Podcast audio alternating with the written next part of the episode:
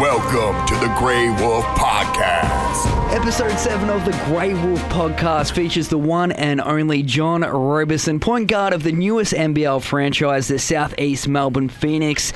It's Ned and John, joined by another John. John, how are you? I'm doing good, man. Thanks for having me. It's awesome. It's not often that I'm the second coolest John on the podcast, so we better make the most of it. First up, I guess, John, number one, we have to quickly mention, hey, it's your birthday month. Think you're turning 31 on the 28th, is that right? Yes, that's right. Awesome, man. Anything special planned? Nah, nothing yet, man. Just focus on these games coming up. Oh, yeah, that's what we like to hear. And we want to sort of end something right now too, John, because there seems to be some confusion with the commentary teams here in Australia. It's Roberson, isn't it? Not Robinson.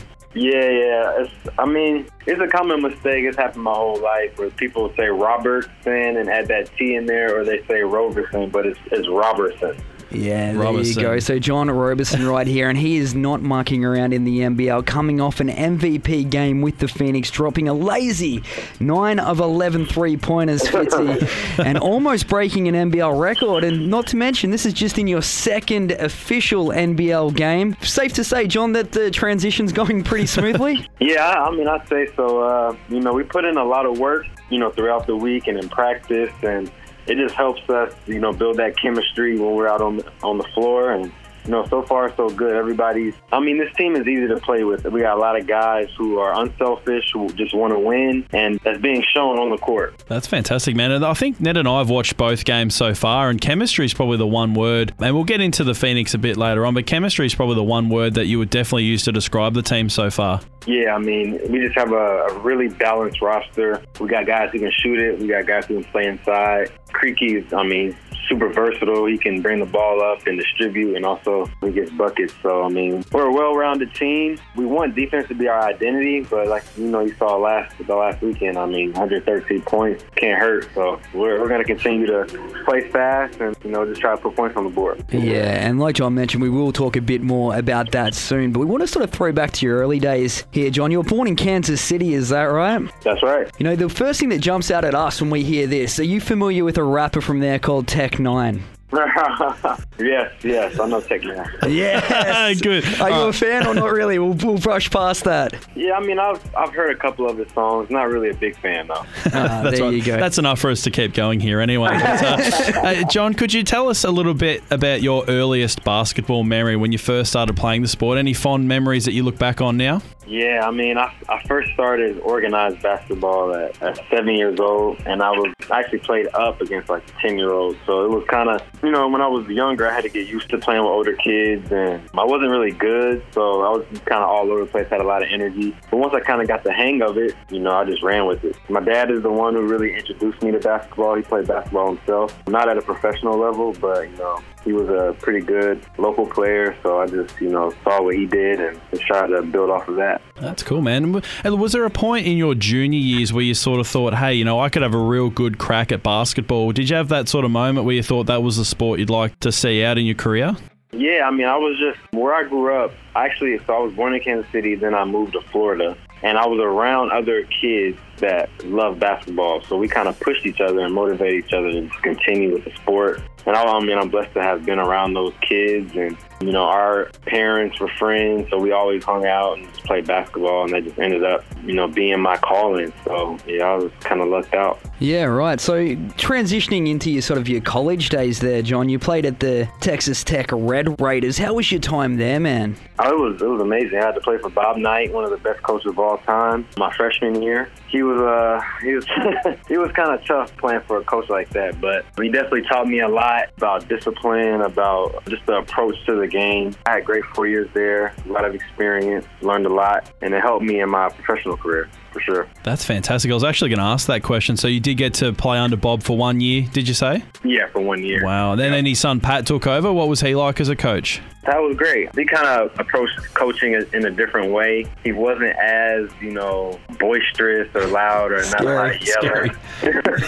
Yeah, he was a lot different. But, he, great teacher of fundamentals, liked to play a different way. He liked to play fast. So it was good to have both sides of it. Yeah, that's very awesome right there. And what would you say were your standout memories from your time there at Texas Tech, John? And just the atmosphere of all the rivalry games, playing against UT, playing in Kansas, and Allen Fieldhouse, just all of those places. And just being at Tech and, man, just being on your own. You know, college is a great experience, especially coming from high school. The first time you're away from your home and you're on your own, so you have a lot of responsibilities and you kind of have to grow up quick and mature quick. So that was definitely a learning experience for me and helped shape who I am today. That's awesome, man. And Ned and I were just talking about this before. You played for a bunch of teams over in Europe, which none of which we can actually pronounce, but how was your time in the EuroLeague, man? Obviously spent a number of years over there. Yeah, my first year actually was kind of a waking up experience for sure. I mean, I got cut my first season in Europe and had to come back home, and then, you know, it's kind of like, oh man, like I got to get my stuff together. Like this is a business, you know. They're not gonna give you too many chances and too many games to kind of, you know, fill your way into the league or on the team. So it kind of really gave me a sense of urgency and just helped me to just work harder and to have a better work ethic. So, you know, now I tell a lot of young guys, you know, they ask me like, you know, give me some advice, give me some tips, and I'm just like, one thing about me is like I'm just afraid of failure. So I think if you have that, you can make it a long way. Yeah, that is some good advice there for the youngsters. You just got to keep practicing, and that's something good to be afraid of, I guess, is failure.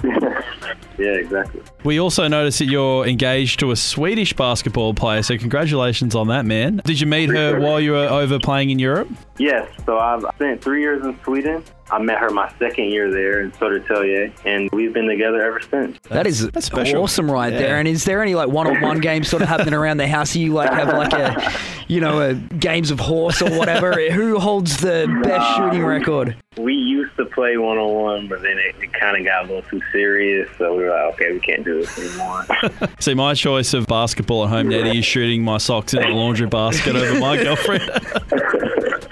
Yeah, we definitely get into the shooting competitions and stuff like that. She's a great shooter herself. So. Yeah, that is awesome. I only just saw that today when I was having a bit of a look around at some of your career and stuff. I'm like, oh, that's really cool over there. So not only did you get to play basketball there, but you met your wife-to-be. That's awesome. Yeah, awesome, man. It was definitely a blessing, and can't wait for that date to be announced. Not there yet because it's kind of hard to plan things when you're overseas, but we'll have that for everybody soon. So is that going to be an American thing, or is it going to happen in Sweden or Australia? Two weddings, Australia maybe? Ricky can be best man. Yeah. We actually haven't decided yet. We're thinking about doing a ceremony definitely in America, and we might have to do another one in Sweden as well. So we'll see. That's all right, man. Well, if you do have one in Australia, just let us know. We'll make sure our calendars are free to come down.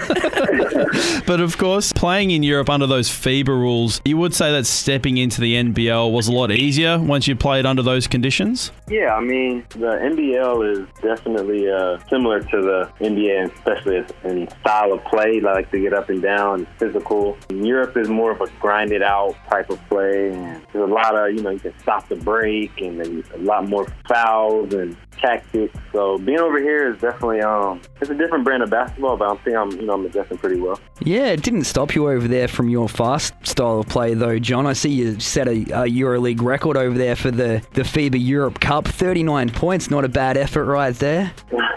Yeah, man, it was one of those days, got in the zone and let it fly. We all have those. Well, not me, but anyway. So, John, what made you choose Australia for your next playing destination? Did you sort of want to mix things up, or you loved Australia, or what was the deciding factor in that decision? Well, I mean, I've seen so much talent come to this league, and I've been actually following this league for a couple of years, and I've seen a lot of guys from Europe make their way over here. So it was just kind of eye-opening to see that, and then to see the younger talent come over here and just to see so much attention coming this way. It was a no-brainer. I mean, it's one of the best leagues in the world, so it was just a great opportunity. Yeah, that is awesome right there. And you're right, there is a lot of attention right now with the LaMelo Balls and the RJ Hamptons and whatnot stepping up, but it's going to be very interesting, and you've got an awesome spot there with the brand new franchise. What does it sort of mean to you to be a part of this new franchise, John? Oh, it's amazing, man. To be here from the start and to, you know, have an opportunity to help build this franchise. And, you know, they're doing a great job. The organization is great. They're doing it the right way. We're in the community. We're interacting with the kids. And, I mean, it's fantastic. There's so much just basketball fans in this region and so much interest in basketball. It's incredible. That's awesome, dude. And of course, the vibe around the group must be pretty awesome at the moment with a perfect start to the season. There must be a nice buzz going on at the moment with something that's fresh and new and everyone wants to be a part of it. Yeah, absolutely. You know, we have so many people signing up to be members and just to be a part of this organization and franchise. It's great. Yeah, that is awesome there. And let's talk a little bit about the franchise. We want to sort of get a bit of an inside look into the team there, John. Who would you say the funniest guy on the Phoenix is from your time being there? Funniest guy on the team. We got a lot of funny guys. It's going to be tough. I have to go with either Keith Benson or Dangakou. Probably there too. And Mitch is up there too.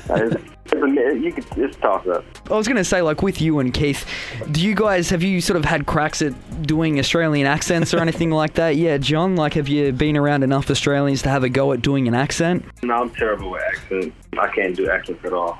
we won't put him on the spot. Yeah, we won't put you on the spot then. That was possibly the next question. Yeah. How's it been playing with Mitch Creek, John? He's actually from our local hometown. He was the first guest on our podcast a little while ago. He would have helped you to settle in once you got to Melbourne, I'm sure. Yeah, he's great. I tell everybody, man, he's just so in tune with everything, and as far as being a leader on this team, he's one of the best guys I've ever played with as far as communication and, you know, just being vocal and stepping up and not afraid to speak his mind and tell guys where to be, where the spots and roles, and he's just so, I mean, he's everywhere, and he has so much energy, it's infectious to the group. So, I mean, I love him. Oh, that is awesome right there. And obviously you guys are planning to aim high this season. How high do you think you can go? You'll definitely be looking at making that playoff push, I'd imagine. Absolutely. We feel like we have a team that can make some noise in this league. We're a first-year team, but we're not settling just to, you know, be a mediocre team or anything like that. Like, we have high expectations of ourselves. We work hard. We put the work in. So we feel like we can make a playoff push and fight for a championship. Yeah, that's fantastic. And what's it been like so far playing under Coach Mitchell? He would have taken you under your wing on obviously a three-point shoot is exactly what that team needed when you arrived.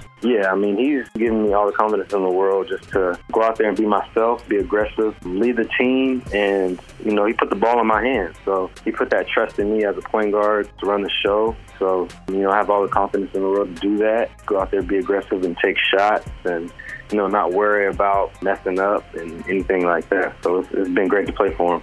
Oh, yeah, I like that. And just switching things back up to you personally before we let you go, John, I want to sort of find out a surprising fact that your fans or people following you might be surprised to find out about you. Like something like, obviously you're a big basketballer, but something that might surprise people to find out about you.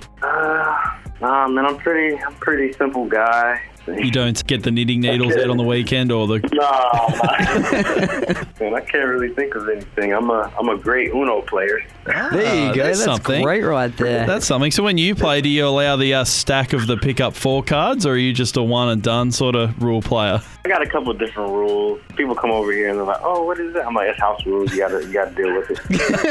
Of course, man. It's the same at my place. We'll have to invite you around for a game one day. But how about in your downtime, John? Is there anything you get up to on the weekends? Obviously, Melbourne's a beautiful city. There'll be plenty of places to go for a coffee or somewhere to relax for a while. Yeah, I mean, we haven't really been out to venture out much.